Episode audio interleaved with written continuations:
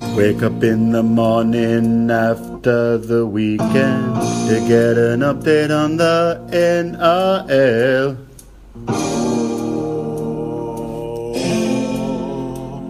Me legal counsel. Wake up in the morning after the weekend to get an update on the NRL. My legal counsel. Hits of the week and scandals on Monday. A story from Jack about the urinal. My legal counsel. Welcome back to Legal Counsel, coming at you live on a beautiful Sunday, Portier, Winter's Day, 28 June. Right bang smack in the middle of your Sunday. Two games to go.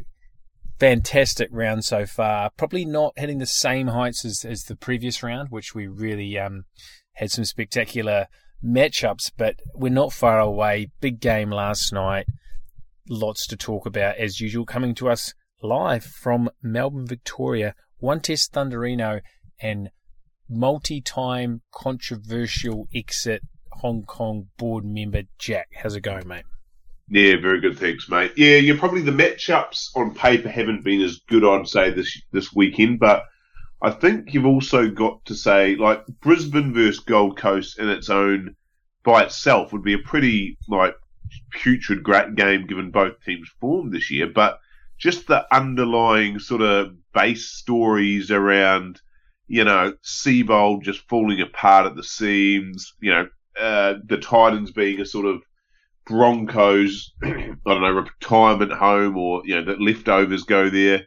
I think those sort of little, uh, tales or stories are interwoven into our game very well. And you can probably see that Knights Cowboys as well. You know, the Cowboys just struggling, people calling for Paul Green, just, just those little intricacies that being a leaguey you understand that gives these games so much more spice, you know?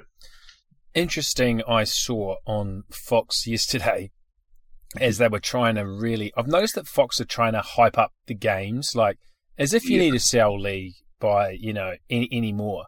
Um, the people that watch league and watch league, but they were going bitter feud coming up, like bitter rivalry between the Titans and the Broncos.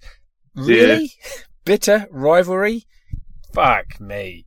Uh. If you're a Broncos fan, the Titans would just be like a. Uh, wouldn't you wouldn't even think about them, would you?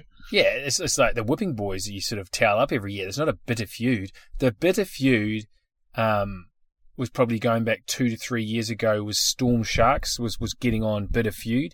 You've got the yep. legacy bitter feuds of Roosters, Rabbitohs, and Storms, Dogs, Eagles. Dogs, um, Eels. And yeah, you're right. Storm, Manly, bitter feuds. I can't recall too many more, but um, not, but I reckon uh, what's a new bit of feud that could emerge is Eels Panthers. Like there's, I mean, I was thinking about that last night. There's a chance that could be the GF this year. A chance, like no, imagine that Western no, GF. Not. No, there's not. There's no chance. Maybe not. Need. I just uh, they'll both make the eight. I think. Yeah. So what was the stat I read 10 of the next 12 games that the Panthers play are from teams outside of the eight. Um, that's a pretty positive sort of draw if you if you're going to break down on face value. It's never that easy in the NRL, as you saw last night with the Knights moseying up down to North Queensland and thinking they're going to run up a cricket score on the Cowboys. But teams with the new rules, the momentum. I mean, what were they up at halftime? Twenty four 0 I think it was yeah, twenty four 0 yeah. And they got 20, to what they get to thirty two six or something. 32-20. So they came back a bit. The uh, Knights they must have back up by uh, by O'Brien and the Sheds, which is a good sign too that they actually turned it around a little bit in the second half. But it's the momentum of the new rules, though, and I think I want to touch on that is who's adjusted to the new rules and who hasn't and who will eventually work it out because I think there's a there's a model, right? There's a model of a premiership team. Um, obviously, you know many different things go into it um, regarding you know things like the draw, your injury, talent levels, and, and what have you. But at this time of the year, you know, these other teams, or sorry, every team has had to contend with the rule changes, which they're kind of working out on the fly. And some teams have just jumped all over it and looked as though they've gone to another level, like your Panthers, Eels, and your Roosters. And other teams who were doing very well first two rounds are probably struggling to adjust just how the makeup of their team, um, you know, contends with these new rules. And I'm going to say, not just the Broncos, that's not just their only issue but that's definitely affected them. Their huge forward pack is, is, is getting the runaround. I think the Raiders too. I think the Raiders, they've also got quite a big forward pack. Yeah, and the Raiders, say, I don't have any. Sorry, the the Raiders, I have no. I'm so confident of the Raiders getting it together near the end of the season. Um, I think that they're now going to go a little bit under the radar for the rest of the season because your Eels and your Panthers uh, are overtaking them. It wasn't that long ago that everyone was backing the Raiders to get back, maybe win it, get into the GF. Um, and I think now that's subsided, and with some pretty poor play of, of late, they're now the team that are going to go under the radar. And I just look at the squad, right? The squad, the depth of talent, and the type of talent. Even though they lost last night, I feel really good about the Raiders getting really? it together at the back end. I just looked at their team across the park last night and getting Bateman back. Oh, missing Tapine last night. Um, I was talking to my neighbour who's a big Raiders fan just before the show, and he's like, "Fuck, Curtis Scott wasn't as advertised." And I said, "Geez, it's a shame that Joey Leilua is not going to be, you know, a guy that's been there the last five years, he's not going to be able to go through and, and go and have another crack at it. And he's like, yeah. He goes, you know what? I'll drop Curtis Scott and I'll just put Michael Oldfield on the wing and put Cotric at centre. What about uh, Sebastian Kris? Uh, don't know enough about Sebastian Kris. Yeah, he's had a few first grade games and does the job. He hasn't, definitely hasn't looked flashy. Um, but I tell, I tell yeah, you what about the Raiders though last night. Really bad. Sorry. Curtis Scott has been really bad, and it all started. Like, remember, he's he got tased down at Moore Park in the off season. He got yeah, and well, then he and then he got that disgusting painting of oh. Uh, McGregor over his couch. Do yourself, listeners, do yourself a favour. Get on Instagram and check out Curtis, Scott, Curtis Scott's profile and check out the piece of art that he got done for himself.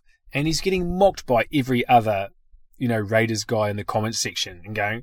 I think um, Josh Papalii said this explains a lot. to be honest, though, I'll tell you who I expected to have that piece of artwork over their couch or their bed was Jackson Hastings. Yeah, didn't he? Didn't he like have Conor McGregor as like an idol? Like how he how he he, he molded himself on him. Could be. I think you told me that, Jan. Jackson Hastings is missing from our game right now. The NRL needs Jackson Hastings. Yeah, agree. Um, he's got to be in the right team, though. He's he's, he's got to be in the right team. Titans, um, he'd be good at the Titans. The uh, he'd he'd go well with the uh, what do we used to call the Titans? The cops and robbers, or the the bad boys? The bad boys of rugby league. I want to get to the Titans in a bit. Back just to tie a bow on the Raiders. One thing that just stuck out to me last night, right? Hang on, did you ever watch the game? I, I watched the last twenty minutes. Geez, I got abused for not not tuning in. Um, I watched the last 20 minutes and the and the extra point. Yeah, Stuart Pearce will not let you live that down. Oh, fuck, I can't miss a game, can I? Um, fuck, it's a tough life having to watch every single game live. That's why you get up the next morning at 6 a.m. You're alone. The house is silent. It's dark outside. Yeah, and... But then you got into a rabbit hole of watching Sharks versus Manly 95. Sharks. I, I, I fell for that before myself. Sharks Manly semi final 95 sensational. You. Um, was it 96? Was it? whatever it was, 95, 96. It was 95, yeah, definitely. So, oh, anyway. you, know, you know how I can tell what year the games are from? How? Uh, when the scoreboard thing comes up. That's the one thing that I can actually. The graphics? Yeah, the graphics makes the difference for me. Yeah. Um. What? Yeah, it's 90, 95. Remember Unisys? Like, oh, I just got the Unisys uh, cricket scoreboards on Nine World of Sports, where they sort of just came down and ro- rolled down the page. You had like South Africa, you know, dark green. Oh yeah, green, or, and then just white on it. Or if you're watching, um, you know, league, and you get to the MMI replay, that was '92. But I think it actually when they rebranded to AMI, that was around '94. So you had the MMI replay, then the AMI replay, and then you, you've always got to then go, okay, so we're talking Graham Hughes in that '92 to '94. And then you've got Rabs coming in around 96, really taking over the NRL. So there's also a transition from commentators. Um, but that's another giveaway. And then, you know, when the, when the game goes over to Fox, that's always tough because Walsh has been around for a while, hasn't he? Yeah, it was has, and there was there was that other guy. I need to find his name out. That uh, commentated for Fox in like a really pronounced way. Like he'd, he'd go, Mark John, yeah, darling. Yeah, it was Braybrook. That's right. So the Saturday afternoon slot, which was often the Warriors, and you get Braybrook, Gary Belcher, and one other. Freeman? It's still my. You you might even get blocker. That that's my. What's the opposite to Mount Rushmore? Uh, Mur-. Murderers Yeah. Row. What? Yeah, A murderer's row of commentators. Skid Um, Row. Hey, Who, who's your Mount Rushmore? There's four on Mount Rushmore of commentators. of Who- commentators. of of callers of our game. Yeah, so you got uh, you've got Ray, Yes, and so uh, they have to be the lead callers, do they? I think so. Yeah, okay. So I've got Ray. You've got uh, Rex Mossop. hmm You've got You're not going to say Eastlake, are you? oh East. No, you got Eastlake. You got Eastlake. Do you? Right. Yeah, he was awesome. Oh, Eastlake. He was a bit of a joke. Eastlake wasn't. He was. He was. 20, he's the T twenty of um, league commentators of the eighty. He was brilliant. Mm-mm. Uh, who's your four? Well, you haven't said your fourth, Uh, Boss. Vossi. Okay, I've got Rabs, Vossi, was, and Jesus this is controversial, but oh no, no, Graham Hughes. Oh yeah, good call, I guess. And Um, yeah, Well, I mean, Was is up there for his service to Fox for a start. And Dan Ginnane, I think, can get there one day. Yeah. I mean, was is when was gets your game, you're sort of like, oh yeah, that'll do. It's not. It's not going to blow you away. It's just going to get the job. And, and in, in some ways, you're actually when you get was ahead of Vossi, you're actually a little bit happier because Vossi can be up and down. He can have a really good call or a shocker. Okay, so, so Vossi's a cheerleader. He's a slutty cheerleader, okay? He's cheering on the game, and but then, you know, if it was an NFL movie, he's getting taken out the back, and the star quarterback is bending him over and fucking him, like literally 35 minutes after the game. But Was, Was is so partisan. Like, he's so. Um, yeah, He, okay. he never like jumps on a side and rides them. And as a New Zealand fan, Yeah, do? Do you believe in hoodoos? yeah, but he, he's Yeah, okay. that is the that is the that the spectacle. You know, he he, he makes that. Um, that that was has got more famous calls. I think one liners and um, you know, famous sayings. Graham Hughes, you can't go past Graham Hughes. Yeah, and, and, and as uh, both being New Zealanders, we actually saw his influence that he put on uh, a, a budding Martin Crowe as a, a Yes. commentator. And it really, I love seeing that when you sort of see, I see it in business a lot too, where you see little traits being picked. It's like Masters and Apprentice, right? And you're always, like business, you're always bringing someone up and you, and they take the good and bad parts too, right? Of, of all the, the, the people they've worked with before. And I thought, Graham Hughes' influence on Martin Crowe was fantastic. I mean, like Hughes, coat of paint. I mean, how many times were you kicking in the in lunchtime with a Steeden, with one of those mini Um, I remember I had a Rabbitohs one, a Raiders one, and, and eventually a Warriors one. And you know, you'd be kicking, goal kicking, and you'd be always going coat of paint or shut the gate. When Renouf got through, like Hughes had his just catchphrases. Sensational as well. Sensational. He was something else. Um, he was. And, and then did you see? I was actually quite affronted. Nah, he actually, you know, he he made a return to Fox Sports, and you know why he got they got rid of him. Why? Have you seen that uh, argument he has with uh, Buzz, Buzz, on that yeah, old? controversy corner. I play. I sent it out the other day. maybe it was you. Jeez, I've never seen it before. Nah. He gave it to Buzz. Yeah. Buzz News is the wrong too. Fucking tomato head cunt. Yeah, Excuse quite. my language. Um, shit, that was a good. Uh, anyway, on my murderers row, I've got Jason Costigan too. Oh yeah, you did. Jason Costigan. I mean, when he said, and the Warriors were getting flogged at the time, which was fucking often, but Timana Tahu got a hat trick or something, and he goes, Yahoo, Tahu. Like, yeah, that you yeah. can fucking never commentate a game after that. you um, like that Matty Thompson? Who? Matt Thompson. Yeah, he's That- got a bit about him. Brenton Speed, he's got a little bit about him. I don't like Brenton Speed. He's a bit of a yeah. His voice just reminds me of soccer. Okay, so no bullshit.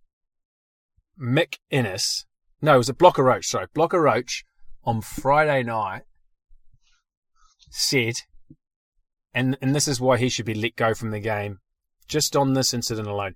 He goes as Zach Lomax went through and scored. He goes, he's an absolute freak, Zach Lomax. Zach Lomax get, getting the freak tag from Blocker Roach is one of the most gross misuses of a word in NRL commentary history. Freak. Like, freak is Kalyn Ponga is a freak. Um, James Tedesco, Yeah. a bit freakish. BJ Lalua. BJ is like a freak. Mm, no. He's, a, like, he's just his audacity. He's got audacity. Yeah, he's audacious, but he's not a freak. Freak Maybe. is. There's not freaks out there. Taumalolo's a freak. Taumalolo's a freak. Roger's a freak. Sean. Johnson's a freak. Was a freak. Just- But Zach Lomax! Yeah, quite agree with that. But I like. I, I think that's a bad mistake from Blocker, but I do like him. You only like him because I hate him so much. Um, this this show is brought to you by Rishes. Always nothing refreshes like Rishes. Um, on the Silver Bullets as we speak, and big supporters of the show. So yeah, okay. So let's uh, at the Parramatta Raiders. Oh fuck, Good we didn't finish. I just had one last point on that game before we went on a huge tangent. Ricky, I was watching Ricky last night, right? And he was sitting in the up upper boxes of Bankwest Stadium. And the look on his face, right? There was no fucking emotion. There was no Ricky on the sideline kicking chairs, head in hands, you know, the Rick that really I mean, he was a big target of the show early until we really embraced him he had a real steely determination that, yeah, he was pissed off that they lost, but he knew that we're going to be there at fucking business time. And this is what made me completely relook at this Raiders side, what they went through last year when they get Bateman back, when they get it together, they get everyone in the park, this mobile bench that they have, these guys like Emre Guler, or however else I say it, Rick Um. Ryan Sutton, Corey Horsburgh, even the eye gouger looks like a prospect. Um, Tapine wasn't playing. There is something like when they get their full 17 on the park. Um, I think Hodgson needs to kick into another gear. I think he's been Yeah. probably exposed a bit from the new rules, the pace around the ruck, but I am very confident the Raiders are going to be there or thereabouts. What's Yeah, your thoughts of the game last night? Well, I thought, look, it was a good game of. I, to be honest, Raiders were lucky to get it to Golden Point. Um, a couple of uh, Waqa Blake made a shocking defensive decision. Mm. Elliott Whitehead through. So, and then That was uh, just that, that was a that was a schoolyard dummy, eh? Oh yeah, I know. But he did that to Crichton the other week, so what goes around comes around. But uh, yeah, look, you've actually convinced me a bit. I sort of, and I don't know if I'm biased or not, but I just think the Raiders, and this has been historically over the last sort of ten years, they've had a good season and then a bad season, and Well, that's why that's why I didn't pick them for the eight in the opening show. didn't Um, you? No, I didn't. I said they're going to drop out of the eight, and that's not possible anymore. Um, I've done a 180 on them. Happy to apologise for all the Raiders listeners out there. Of of there are a few. Yeah, um, every time that Hudson Young gets his hands on the ball, I want someone to smash him. I tell you what, though, fuck, how good is how exciting Sivo to watch? I love him. He's amazing. Oh, he's just he's a specimen. Like, He's better than Radradra is he? by Well, a distance. call now. by a distance. oh fuck, think that's huge call. I'd love, I'd love to get a, a poll going on that in terms of our listeners. I think a couple more years like this, he, or maybe only one more, and he'd, he'd do it. He's a freak. He's a freak. He's Is he? just, Have I used it the right term then? yeah, he's a freak. Yeah. Happy because his his, his strength, and Oh, I think yeah. his body is just more granite based. Like Semi was a bit sloppy. He had Was- that trunk, that that that caboose, didn't he? Yeah, yeah. Jeez, they those two. Uh, well, they're just destructive footballers, though, aren't they? I mean, Blake Ferguson is an afterthought. Doesn't, Sivo doesn't have much absolute clang is in his game either. No, which I mean, handling errors does does let you know. Um, Fijian wingers have been poor handlers from from days gone by, but the the new generation of them, they're definitely not like Vunivalu, um, Sivo. I don't think Korobi, uh, sorry, not Korobetti, Ravalawa. um, Ravalawa qualifies for that. Um, big signing for the Dragons. So, what do you think of the Eels last night? Again, have they passed another test after last week's Roosters? Have they really impressed us? test. They are a good football side. Uh, there's no doubt about it. Um, you know, all over them. Even like, you know, Brad Takairangi came on when, um, obviously, I think Moses.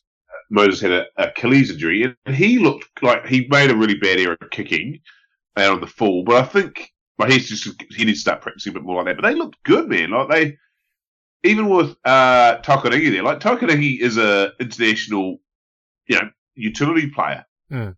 They didn't lose much uh, when Takairangi came on. Then you could probably say, did did Dylan Edwards? Uh, not Dylan Edwards. Dylan, uh, uh, what's his name? Dylan Brown.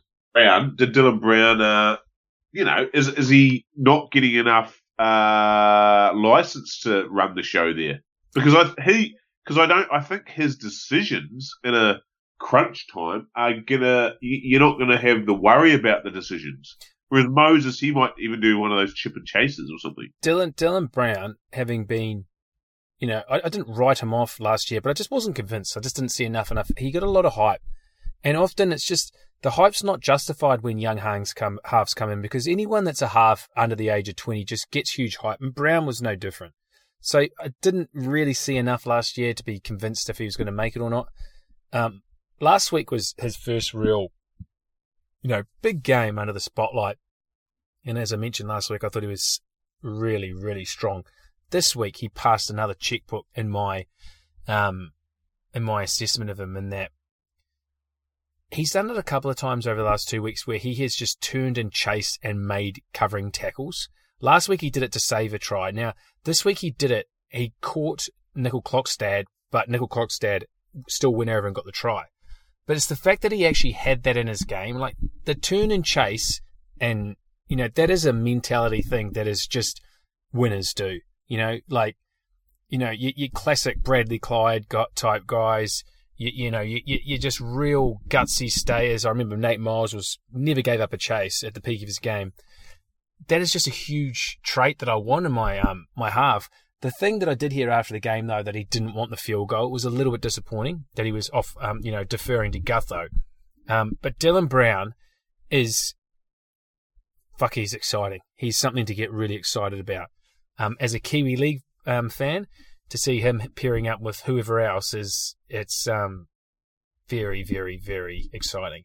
Um, I did want to just touch on Gutho last night. He's playing unbelievably well. Yep. Uh, He's Dally M. He's Dally M material. Is he playing? Yeah, he is playing well. He's well. playing unbelievably. Like, Uh, what about that run he made with two minutes to go in regular time to get them, you know, and he should have passed to Sivo. He didn't.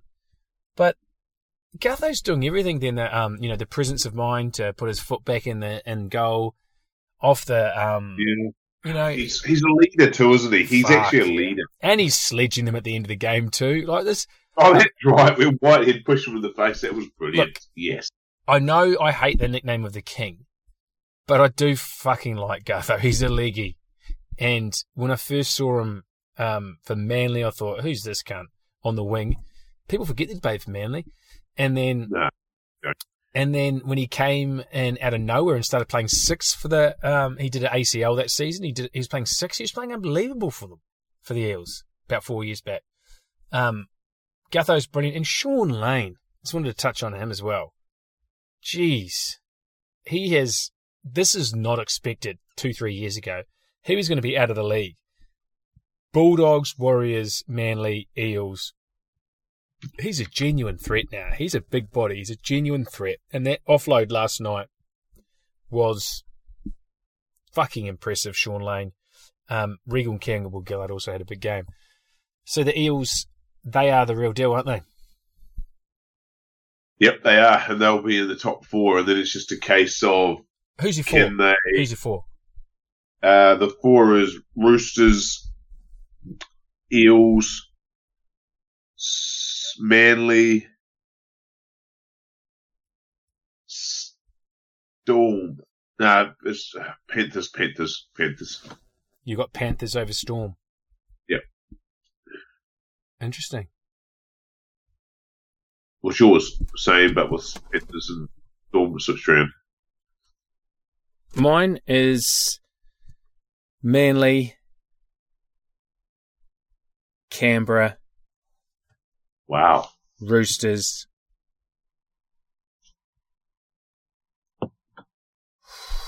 Storm over Eels. I still have Eels fifth. Wow. Interesting. Well, time will tell, It's it? a strong five. It's a very strong five. Um, what do you want to? So let's do it. Let's let's let's go to let's go to Brisbane. Let's talk about Seibold. Yeah, and see, look, Seibold, I need Is to. there a I- I more need- hated man in rugby league over the last five to ten years? yeah, but was I just didn't think he was that hated. I thought it was just me had a sort of personal vendetta about him. But was is that a, is that general that people don't like him? Nah, I think it's I- you and I. I've talked about. I've talked to people who were bunnies, uh, are bunnies fans underneath him, and there was there's a story I heard on Thursday night about how the moment that he thought that Madge was in the firing line, he completely shunned him and really started politicking at the club and rubbed a lot of people up the wrong way um, for his sort of mistreatment of Madge, who was a club legend. He won them a comp, but he's the kind of coach that has a shelf life. Um, and I think now looking back, the bunnies really probably bunnies fans really go. They look back at Madge with, with a lot of um, a lot of love. But Yeah. Seibold now he he's he's going to be long forgotten as a, as a one one year Roosters uh, Rabbitohs coach. But it's just I don't know if it's that rugby league fans can't take someone who presents themselves as an intellectual, as as what you were saying last year with Kronk. But he's presented him. I don't know if he's a Harvard graduate or not, but he quite Well, often gets this. What's that? He's not, and I know that he He did a course. And I I don't- think. he's actually very marginal under the influence, and I've heard that from many different sources. One that's played league with him in France, and another one who was coached by him at the Aspley Devils. What marginal as in can't handle his piss? It just gets loose, like would blow a lot of the maddest people you know out of the water. Really? Yeah, so it's Maybe really a like a real. No, maybe, but like, can you get that out of you? I mean, Maybe. coaches getting loose is a different. I mean, when you get to the coach level, you just can't. Like, I can only really sing Geoff Toovey. Um, Alfie. as- Alfie's not a coach; he's a trainer. Okay. Um, Yeah, I. Yeah, I- Nathan Brown, I think, would smoke a bit of weed. yeah. Midge doesn't mind a beer, does he? Nah, Madge is a fucking like shred. He's like on the shred. Coaches yeah, these days Bellamy, just Bellamy, Bellamy's the same. Like he'll go down to watch a fight on a Sunday at a bo- at, uh, at a pub boxing, but yeah, he keeps it pretty. I think Brad Arthur would, yeah, and Matt Fa- Flanagan would do a few lines. of uh, Substance anabolic based. steroids. Anabolic steroids. Yeah. Um, where were we? Yes, Seibold. So Broncos all week just speculation over the just strange selections, and this is the guy that came out and said consistency is so important to him, and he's had like a different spine combination like sixteen or seventeen times in the past two years. Comes out, brings in eighteen. This is the thing that this is this is why he's in the gum with a lot of people. Comes out and brings in Tesi Niu, an 18 year old fullback who's people have been pushing for, really exciting talent, fucking 18 though. He's persisted with the likes of Darius Boyd, Anthony Milford, and Corey Oates, right? I think Corey Oates has hit that basement level now where he's just everything he touches turns to shit. He's so fucking bad now, and the errors that he was making last night. He so he doesn't have the balls to drop these guys. Isaako, you know, probably should have been pushed out to the wing. Um, he kept him on a bench, but the bench that he had last night, he had running with a halfback, Tom Dearden, a fullback, a second row forward playing his second game of Leeds in seven years, and a front row forward. And he brings Isaako on with 15, 20 to go. He hooks Tesi Niu, an 18 year old debutant. I know. And just what that would do to his confidence. Now, apparently, New was sitting in the crowd on his own, head in hands. No one from the coaching staff came up to chat to him to console him. Whatever. Who have you heard Only the only I know this for a fact. The only one that did was Isaac Luke that came down and actually, um, you know, actually put his arm around him and stuff. But just that move from him and that bench makeup and what he's done, it just shows a coach that's just got no confidence or direction in what they're doing. And classic eye test, um, the body language on the, the Broncos, as soon as the, a try scored, which is not too dissimilar to what's happening with the Warriors, but different, at least the Warriors having a dig. The Broncos aren't having a dig. Their heads are down, and it is, it's a shit show. and they just they're just young. They're men against. They're sorry, they're boys against men, and it's just uh, an avalanche of. You got to remember, if you haven't lived in Brisbane or understand Brisbane very well, they are like celebrities at a. I guess I'd probably say it at a sort of in a rah, coming from New Zealand at a rah rah sort of Hmm. level. The. New Zealand Union team, they are probably even more to be honest. Hmm. They are just like nightclub, like anything is just on tap for them. They are absolute celebrities. And so, but what that means is when they're in a hole like this, it's even worse because like literally everywhere you go, you're getting, You, you you're under the microscope and And- they are under some. The, the And you Broncos. can't do that with a young team. No, the, the the difference of this crop of the Broncos because it's not uncop. They've always got young, gifted superstars every single year in their history since their history. Um, when they came into the comp 1990, Hodges, the Carmichael Hunts that they brought them in really early. You're like, who the hell? Like this guy must be a freak. you know, Michael Hancock came in really, really early. Like these guys came in early, but there was always a Lazarus. There was always a Langer, a Walters. You know, in these later years when the Hodges come through, the Carmichael Hunts come through, the Darius Boyds come through. There's Lockyer, there's Tonie Carroll, there's Brad Thorne. Um, you know, y- y- the list goes on. There's, there's, there's feel one player I feel sorry for, and I know there's actually Brodie Croft. Like I'm not saying he's a great player or anything, but he just seems to be given these keys to the team when it really, I mean, he should be the like he's not on a million bucks a year. Do you know what I mean? He's been given the keys, but it's Milford that should be running the show, and poor old Croft just looks so stressed and the weight of the world on his shoulders. Yeah, on his Croft's, Croft's, a, Croft's a, um, he's not the leading hand. He's the second. He's a two IC game manager that plays. But he's happy to do it. He's happy to do it, and it's He's not. fine. It's not. His, He, yeah, but what I'm saying, the Broncos, he's having to do that when he shouldn't be. they never should have signed him in the first place. Like if they've got Tom Dearden there, and I guess yes, it all. The thing is, that it's like pouring good money after bad. That saying, right? They've made the really shit calls of, you know, keeping Milford, re-signing Darius, you know, and a few other kind of calls which they've done, and letting other guys go. And and and it's almost like, in order to, um, you know, that they're not just willing to go, well, fuck it. If Darius isn't good enough, we're not going to select him. The, the fact that Seibold is continuing to pick Darius, and, and I guess he's probably doing it from a leadership perspective, but it's not as though young teams, like, you've just got to get the best 17 out on the park and, and retaining those guys. On the Milford thing, he does not get anywhere near the criticism of, say, for example, a Shaun Johnson, right? So Shaun Johnson, I, I think probably the most unfairly criticised player of the last 25 years. The criticism that he's getting from even, you know, greats like Kronk or even exes like Paul Gallen suggesting that he's, you know, they drop him. And you look at his stats this year, and I was going to pull it up. I'll have to um, I'll have to try and look for it. His stats this year are actually really, really, really good. And I did say last year once, I actually thought that Johnson was playing pretty decent.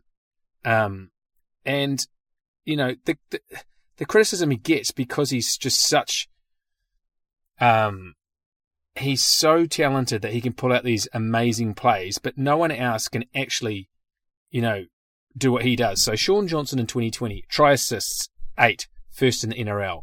Line engagements, 53, first in the NRL. Forced dropouts, six, second in the NRL. Running meters, 90.4 meters per game, career high. And Johnson's not even playing. You know, he looks a little bit heavier, but he's he's he's almost metamorphosing metamorphose into a how Fittler did, let's just say, different players. But when Fittler yeah. was a little bit heavier at the end of his game, he completely changed his game and became that manager. Lockyer did the same when they slowed down. I feel like Johnson's making that transition. He's not, because he's not fast, because he's not doing those side steps anymore. Benji Marshall's done it recently as well. He's changed his game. Yeah. That people are expecting, oh, he floats in and out of games. But the criticism is like, I, I just think they're expecting him to run through the team all the time. Like Johnson versus Milford say. Milford was just appalling watching him try and do something last night. And Vossi and the commentators were getting excited, almost because they felt bad for him when he was like running across the yeah, field trying to do something. It's just a fucking shit show on the Broncos, and it's just not right having them shit in our comp. They should be a juggernaut. Yeah, and the other thing is, Shaun Johnson's 30 years old, right? So he's actually. No, he's not, not even that, is he? No, he's turned 30 in a couple of months. So hmm. he's I mean, you're not going to be as fast as as he was when he was mid twenties and and what made that filled up the highlight uh, films, but he is he's changing himself into what he needs to be, and uh, yeah, I think you are right. He is getting a little his ex- expectations are hard uh, hard on him because he was just such a freak in his young years. Mm. A different, different, different kind of player than he is now. Um, really fucking pumped. This is a this is a treat, Sunday treat, isn't it? Eagle yep. Sharks. This is an absolute treat. Well, actually, where are they playing? What ground? I, I think, they might be playing Bankwest, right? Bank, no, Stadium. Nice. Gosford. That's good. That's perfect for those two clubs. Fast track. Beaches. Fast track. Yeah. Um, something before we get to the previews. Last night, when Moses went off the field, there were suggestions that there were 14 men on the field at once. Have you heard about this? Seen that where he puts one foot in the corner of the mm-hmm. dead ball. Mm-hmm. Yeah, so what? You're going to bring up the uh, Warriors versus West Suburbs Magpies 95? Round three. Quite. Warriors done for that very thing, docked two points. No, it wasn't just, it wasn't putting a foot in the corner of the dead ball line. Just saying. Do you think it's not? Do you think it's nothing to get concerned about? Nothing to get concerned about. Come on, there's right. going to be some. Move on. I was just trying to stir some shit. Move on. So one thing before we get to the end of the preview. So there's I'm, a lot more things to talk about. You know, but I just want to ask this question about a Sydney domiciled person, right? Hmm. Now, Garlo. Oh. Were you? Did you go to it much before Ozdog went on about it? Yeah, yeah, yeah, yeah, yeah. Okay. Maybe now maybe now it's becoming a golo for, for our international listeners. Portuguese chicken, let's just say it's a, mm, it's a, it's a rich man's Ogalo. Rich man's what? Ogalo. What's a rich man's Ogalo? Ogalo It's a better version of Ogalo. Hang on, but you sorry, said... Oporto, a porto. I'm an idiot. Okay, Oporto. Yeah, but Oporto, okay, Oporto is just burgers, isn't it? It's it's supposedly sort of Portuguese style chicken burgers, but it's, it's not really. So you and there's a big uh, debate about the round buns, brioche the, buns versus long rolls, and and I've got on record here is a long roll. You know, kind of like your filled rolls from your bakeries, you know, that kind of roll. Yeah, yeah, yeah, There's just no place in a in a takeaway meal with, with chips and drink. Um, and I find the bread, the overbreading um, takes away from the chicken and the sauces. And I'm a brioche fan. I think the sweetness okay. of a brioche, you're, you're fluffy right. brioche bun. Okay, I see what you mean. So, is it like a bun that's like a hot dog bun? Yes. Yeah, interesting. Again, no place. There's no place for that. So there's a, there's a, there's a, there's a lot of rivalries going um, between a number of different different food and takeaway enthusiasts at the moment. Um, Okay. So that's But you don't you find the roll still fresh enough? nah, I don't. I find it flaky. Potato buns. The buns are fresh. Oh, the buns, you know, a toasted brioche bun with a little sugar in it because the brioche is a little sweeter. It Yeah, yeah, just yeah, yeah, yeah. fires you up, doesn't it? Mm, interesting. They got a good selection of sauces there too. Yeah, I mean, you go if you go for a hot Ogalo, it's a hot chili sauce type vibe. Very nice. Very and of you, you go there for lunch at work occasionally because there's one just down at Crow's Yeah, Nest. there's one in Crow's Nest, and I guess I'm going probably more than more than I have been because so many people are talking about Ogalo these days. But um, you know, it probably should be reserved for a little bit more of a treat. Let's just say that. Yeah, agreed. Okay, so just briefly touch on Corey Hors- Horsburgh last night. Oh, oh. have you seen it? Hmm. Like through Twitter videos or something? It reminds me of like, you know, when you're an adolescent kid and and there's just so much fucking testosterone going through your body and you're out on the rugby field and you just do shit or the rugby league field. You just do shit that sometimes you don't didn't think that you're capable of doing or that you, you know you wanted to do. You, you throw a punch, you do something dirty, or you call someone something, and it's just because there's so much testosterone going. You know, there's sometimes when you're playing, you know, under 12s footy, there's tears out there, and it just reminded me when Horsburgh, just so much emotion flowing through him. He just he had a bad sort of like sprain of the ankle, and he just went after a few people. It all got too much for him, didn't it? Oh, he is a cult player. I you know? him. I love a him. cult player, a person that has just got a face only a mother could love, and just enjoys his rugby league. And I didn't actually, when I was watching it live, I didn't really. I thought it was because Madison said something in his ear or something, like about his mum or about his red hair. But then I keep watching the replays, and he was like literally just crying because he was like he couldn't play. Like he was just gutted that he couldn't. He was gutted he couldn't. So, do you think- Do you think he's going to get into the cult 13 with, let's just say, Keith Galloway, Fuifui, Moi Moi, Bunty Afoa, Hydro Check. Okasini? Jack Elsegood's on the wing. Is Jack Elsegood cult? He's cult. He's got a cult following. Beautiful. Beautiful man. Cena. Yep. Um, I mean, yeah, redheads, it's not hard for a redhead to get into the cult 13, is it? no, Shane Shackleton. Uh, Edrick Lee would be in there almost. Hmm. I think in five years. we'll look- Headgear. Headgear wearers. Um, you know, Alan Tongue. He's in the cult 13, is he? Oh, Brad Drew. What are you laughing? There's nothing cold about Drewy. yeah, there is. He's just like... he's just a name. He's just a fucking bloke who played league. No. He's not in the cult 13. Come on. Um, okay. just run me through what was what was in your mind Friday night. The Roosters, first half, fifth tackle, no option, swing the ball left. Was that actually played at Suncorp, that game? Where was it played? No. Uh, oh, big- Bankwest, fucking idiot, of course. the fucking turf. Ball Jeez. goes to uh, temporary fullback, Tokoroa's finest, Joseph Manu. And just talk me through the rest of it. So he got the ball, and well, this is something Tedesco couldn't do. Put a bomb up, chased it himself. This is sort of lunchtime league stuff. Went up, took it off. Who was he ki- competing against? Cottridge, I think. Was it the freak? Was it the freak Zac Lomax? Sorry, it might have been, it might have been exactly. Who was on the other wing? It definitely wasn't Ravalawa. Who's on the other wing?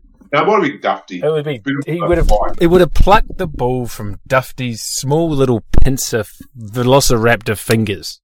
And then hit the ground and was just losing his balance and just flicked out the back. Like who knows how he knew another reggae merchant, Jared Waerea-Hargreaves, was there just to.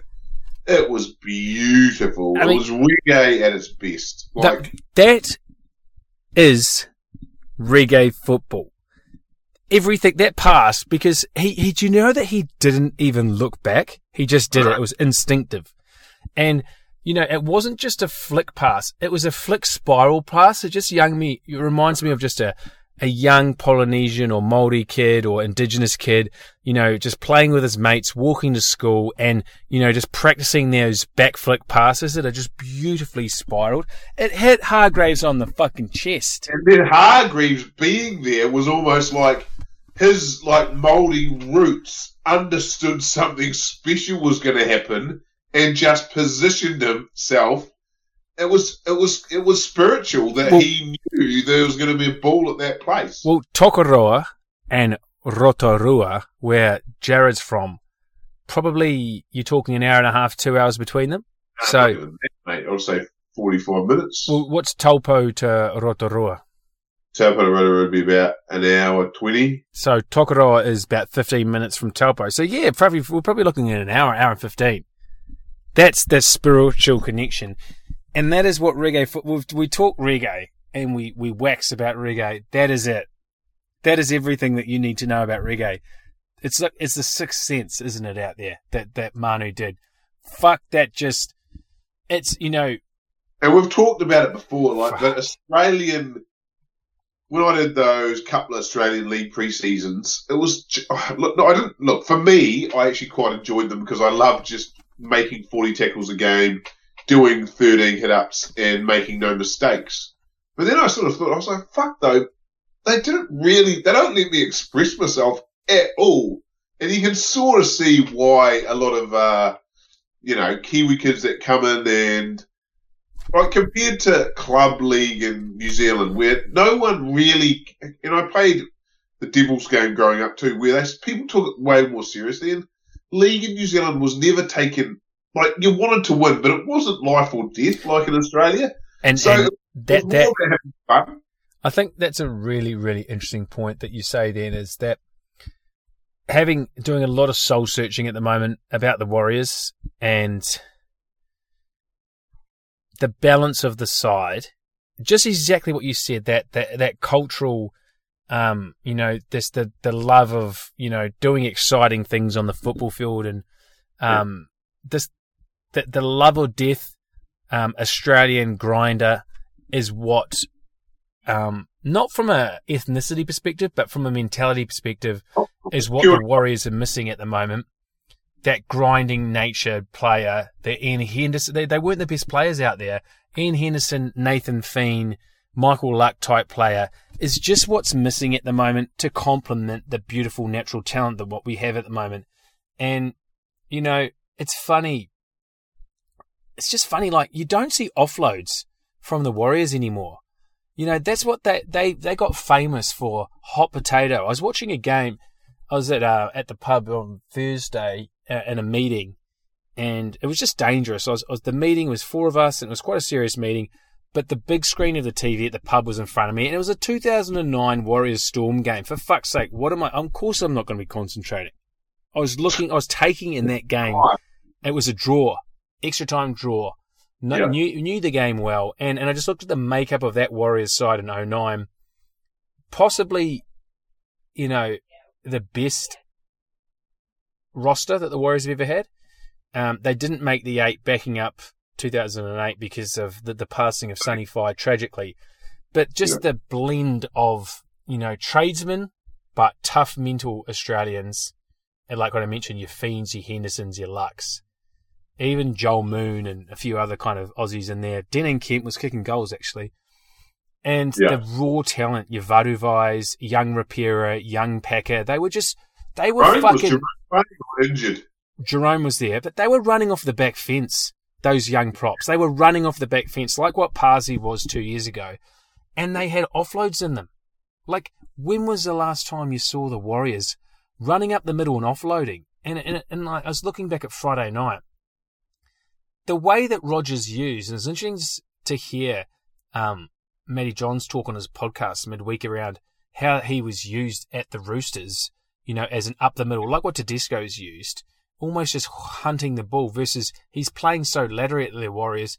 The Warriors attack is, it's painful to watch. It's just side to side to side. Give it to Roger, see if he can beat someone. He's not just a lateral, he, that's not his game. And when was the last time he scored a first grade try? That I mean, that tells a lot that he's just he's, he's miscast not, in this Warriors team. He's miscast. and it feels like an overhaul. That's why I was so disappointing. Pre-season, Kearney said we're going to go back. You know, we had a meeting, and it Yeah. went back to the last game of last year when the Warriors played the Raiders in Canberra, and they fucking played reggae. They were throwing the ball around like hot potato, and they ended up winning a really like strange game that you'd say a hundred times out of a hundred they lose when the season's over. And if we go back to reggae, you've got to expect a couple of like sixty pointers, Yeah. and we've almost got to accept that because that's sometimes our heads are going to go down. We're going to we're not going to start off well, but I think that is that, I think that's the secret to the Warriors' success, both based in the past when we did really well. We had Australian coaches who had some good mix of sort of Aussies that are culturally attuned to the NRL, Mm. and then they activated just that freakish talent we The had flavour. in a loud or a torpy. Yeah, And you know, it was it's really interesting because for for a fifty point drubbing, it didn't feel it felt like a twenty eight to six game, right? Because the Warriors, and the same thing goes back to the to the Rabbitohs. I'm not saying you know they could have won. Don't don't get me wrong, but they had in the first ten or fifteen minutes of both games. You know they fell over the try line like five or six times. They just didn't put the ball down properly, or they had Yeah. a full pass or whatever. They were up early and they were actually quite dominant in the first 15 minutes against the Storm, which is bizarre considering they lost 50 to 4. But I think that the mentality of the Warriors right now, so many external factors, is that adversity hits now and they're just not responding to it because there's so much other stuff going around. And, you know, they actually could have been up 10 0 against the Storm. Who knows what would have happened? I'm not sure if they would have won, but the same thing with the Bunnies last week. It could have been 12 all at half time. Instead, it was 18 6. There's just, they are a very um, sensitive side, and a couple of things don't go their way right now. You know, there's bigger things in football, which is which is sad. And, and I guess, whilst it being a little bit uplifting, seeing, you know, Bellamy and Cam Smith and everyone's pulling for them, wanting to do so well, it's also a little bit embarrassing. Don't you reckon? yeah, it is. But We're a fucking professional Oh, yeah. football side, and people are feeling pity for us. yeah, but they're putting pity for us for a, a reason. We're doing it a commitment. lot tougher than anyone Yeah. else, I know. and we're doing a lot tougher than anyone else. If someone was saying, "Oh, they've only been, been here for," I said, "No, we haven't. We've been here Eight for like weeks. eight." Yeah. because we had to come and do the old, uh, you know, get ready and Yeah, sit through the quarantine. So it's a fucking long, and then your family. And Not then we were, you, know, you sort of think, oh, the family can just come over. No, they can't. They've got schools, they've got jobs. Well, they're like, not coming. They, they, they were promised. They they can't. They not. They haven't been allowed to fly into the country. That's why that they were saying the Warriors that said there's four players that said that they wanted to go home, and most of them have got newborns or three or four kids that they haven't seen in eight weeks. It's because Yeah. they were promised that the family was going to be there two weeks ago. So you can understand. So, so is it not V'landys' fault then? That's just a governmental. Yeah, I think so. Yeah, I see. Okay, well that's that's hard, but I mean, It, it, it is, but let's just like okay. What I what I really want to get to is two weeks time. Apparently, Manly are going to be having games. You know, Manly and Canberra are going to be able to go to back to their home games, home grounds. So really, yeah. so you can. With- you with ten thousand people. so the Storm and the Warriors, right? I I mean, I don't know until further notice they can go back to their home grounds. Maybe not even in the season. Yeah. I don't want to say there's an asterisk in the season, but there's going to be a little bit of an asterisk whoever wins this because there are some teams that are severely disadvantaged, and, and, and the Warriors are probably never even going to win this, let alone maybe even get in the eight. And the Storm now having to play out of different states, etc. What if New Zealand open up the borders to the Warriors right now, right? And because in New Zealand they can have a crowd. So imagine in three weeks' time, New Zealand st- like you do charter flights from Australia to New Zealand, right? And the Warriors have twenty thousand a week, but they're the only club that can have twenty k. I reckon that the rest of the league would sign that off um, as a reward for their sacrifice. Imagine that, because like hang on, hang on, hang on. Why? Why would they do that? well, because New Zealand you can have crowds, Australia you can't. Yeah, but how? Who are they going to play? I'm saying if they let New Zealand, if they open up maybe a special dispensation to fly charter flights into New Zealand. Why can you not fly a charter flight at the moment? Well, no. Well, why would they do it for league? Like, Why wouldn't you if you're the New Zealand government? It's the fucking oh, sorry, but the, New Zealand is so afraid of this cough that they don't want to. There's no way they'll let that happen. Well, they're letting people fly back from overseas. Like, surely it can't be Yeah, too far away. days Isolation, like it- it- theoretically, you should be able to. Even if you've gone to the airport and then you chopper them into the, uh, you have to do all your warm ups at the airport or whatever. But they've been tested. They don't have COVID. That's the Ah. main thing. Is the fucking football players don't have COVID. Yeah, but uh, isn't there false? I don't know. It's a fuck. It's a whole this fucking cough. It's, It's getting nice. me down. It's nice to believe. Um. All right. So Maybe halfway. Or well, it's not halfway, is it? no, let's let's. We're, getting into the end of the show. Yeah. Let's look. Let's let's do Super Sunday. Central Coast Stadium. Big outs. Dylan Walker and Tom Trbojevic. Brendan Elliot goes to the back, and Lachlan Croker goes to five eight. I don't think they'll miss much with him at all. Um, Matty Moylan is going to be fit. So the Sharks pretty much have the team that beat the Bulldogs on Monday night. Fifita, Bailey, Woods, Nikora, Graham, Jack Williams. Actually not that bad, but I quite like the look of the um the bench. I don't mind this Toby Rudolph, BHU, Brendan Hunlin, Urali, Talakai and Hunt. Um, good to see one of our favourites, Cade Cust, on the bench. Gu- Gosiewski, Gosiewski, Gosiewski, Keppie, and Pas- Paseka. This, the Sharks haven't beaten the, E- they just cannot beat the Eagles. This is the biggest hoodoo in rugby league. Did you know that? No, I didn't. So I think they've lost 11 of the last 12. And even last year, they had a huge amount of injuries. And the Sea Eagles went down to Cronulla and won a blinder on a Sunday afternoon. They are the favourites, the Sea Eagles, of dollar sixty-seven. There is my real head is saying you can't go against such history and Des and ambushing people. Um, Addin Fonua-Blake to Boyevich, DCE, but no Suli still. So they're down a few players. Do you know much about Tevita Funa? Yeah, just a young winger from, from out west. He's been looking okay. I mean, for me, my head says Sharks. My Mm. head Sharks. My heart says Manly. It's an odd one. Like, like any hoodoo, it's almost like they're due. It's due to go. You know, I just the Sharks on paper aren't a bad side. Manly did the, the, when did they play last week? They played. uh Manly They- couldn't beat the. No, sorry, Manly beat the Raiders, didn't they? That's right. Like, did that take it out of them? Uh, And the Sharks are on Monday night. it's a flip of a coin. It's an actual. It's Who a do you like? Uh, Sharks. My head. I'm gonna go with my head. Despite everything I just said, I'm going to go the Sharks, and I love Manly.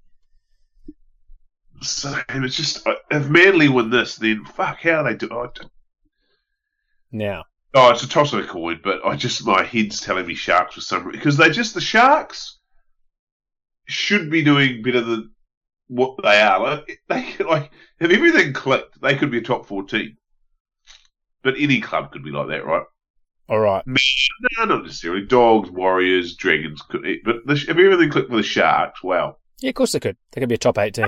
Josh Morris isn't there anymore. They had to offload him for salary cap reasons. Let's quickly touch on Dogs Tigers. Bankwest Sydney. I'm going to go first.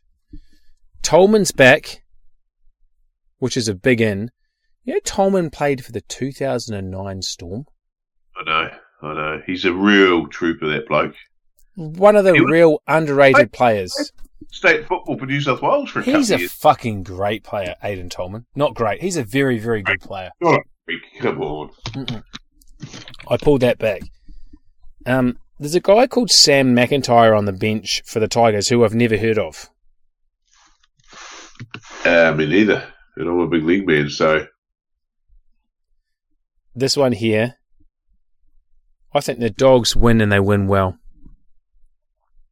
really. I think they win by 10 to 14.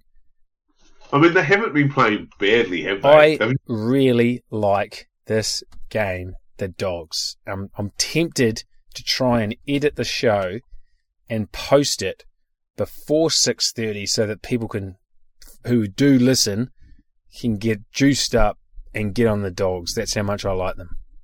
And that's classic because the Tigers need to win it to get into the top eight. It's like a classic. Every time they've got a game that they should win to make the top eight, they fall apart.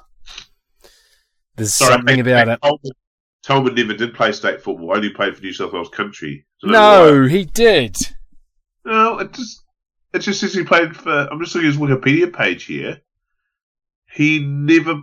We're getting him. Who are we getting confused with? Another blonde-haired guy? Wasn't there another blonde-haired? I'm just trying to remember now. He never played New South Wales. Only country. Really? Yeah, we're getting fuck. Who are we getting mixed up with? No. We didn't. Wow. Really? I keep thinking Ben Hannant, but he was Queensland. I thought I thought Tolman played. Have you looked at his Wikipedia page? Yeah, he played three games for New South Wales country, 2011 to 2014. I would have sworn he played for New South Wales. Same. I, well, I just said it before on the show. I mean, can you go to his what? rugby league project page? Aiden Tolman, RL. Oh, maybe it's James. No, James Graham didn't. What an odd thing to think. Just country. Never played for New South Wales. And that 2009, that Bulldogs, who was in that? 2010, 2014, it would have been. Kasiano, Payne, Pritchard, Mickey Payer. yeah, fuck, that's weird. He didn't play. No. Wow. Okay. All right. Well, mate, we've covered fucking plenty. Um, we're over the hour mark. That's outrageous. Um, mate, enjoy your Sunday footy. I'm going. So you going with Tigers or Dogs? Uh, Tigers. So Sharks and Tigers. Sharks and Dogs for me. Gotta love your, love your league.